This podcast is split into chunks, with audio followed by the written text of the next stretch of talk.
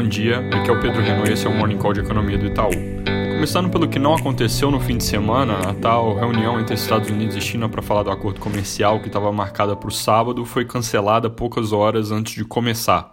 Isso, esse cancelamento parece ruim, mas nossa leitura, na verdade, é positiva, porque o evento era para avaliar como os lados estão cumprindo o acordo, e aí cancelá-lo, sem perspectiva, inclusive, de marcar uma nova data, mostra que eles consideram que não tem grandes problemas para serem discutidos. É boa notícia, então, no fronte comercial, apesar de que a história da tensão geopolítica entre os dois permanece.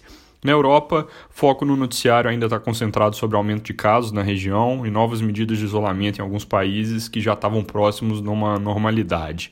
No entanto, meu comentário de sexta-feira ainda é válido e é o que seguinte: é obviamente importante monitorar mas por enquanto é um aumento de casos mais concentrado em jovens, que ainda não tem se refletido em mortes e já mostra, inclusive, alguma estabilização na Espanha, que foi o primeiro a piorar.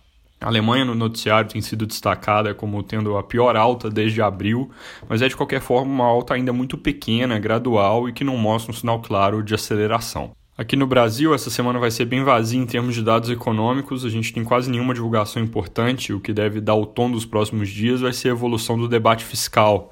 Lembrando que agosto é o mês onde o governo define a proposta de orçamento para o ano seguinte, que depois tem que ser aprovada pelo Congresso.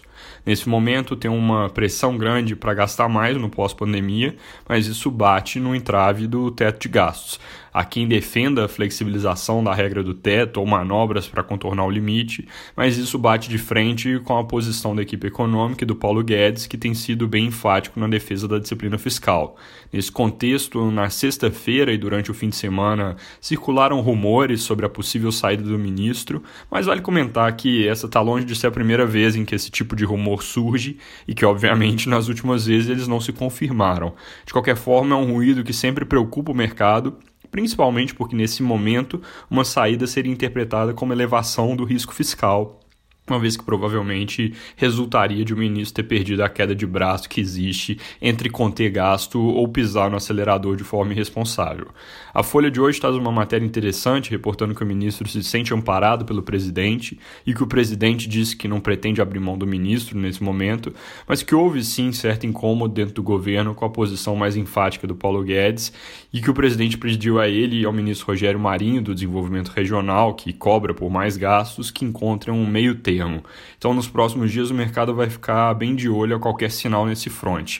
Inclusive, um grupo grande de economistas, inclusive o nosso economista-chefe do Itaú, Mário Mesquita, assinou um manifesto em defesa do teto. A proposta que eles trazem é algo que o ministro já fez referência, dizendo que é furar o piso em vez de furar o teto, seria avançar na redução de despesas obrigatórias, como por exemplo as do funcionalismo público. Isso faria caber mais coisas dentro do teto, por isso a lógica de furar o piso, e diminuiria o que o governo hoje em dia é obrigado a gastar, então permitindo mais discricionariedade. Um caminho para isso é mudar a regra atual para que os gatilhos de contenção automática de despesas que estão previstos no teto possam ser disparados antes de o governo realmente chegar na beira do abismo. Então, isso permitiria conter despesas obrigatórias e abrir esse espaço para gasto. É algo que o Ministério da Economia já tem esboçado, aparentemente com o apoio dos presidentes da Câmara e do Senado. Importante acompanhar também como evolui, porque poderia ser uma saída positiva para essa situação. É isso por hoje, bom dia e boa semana.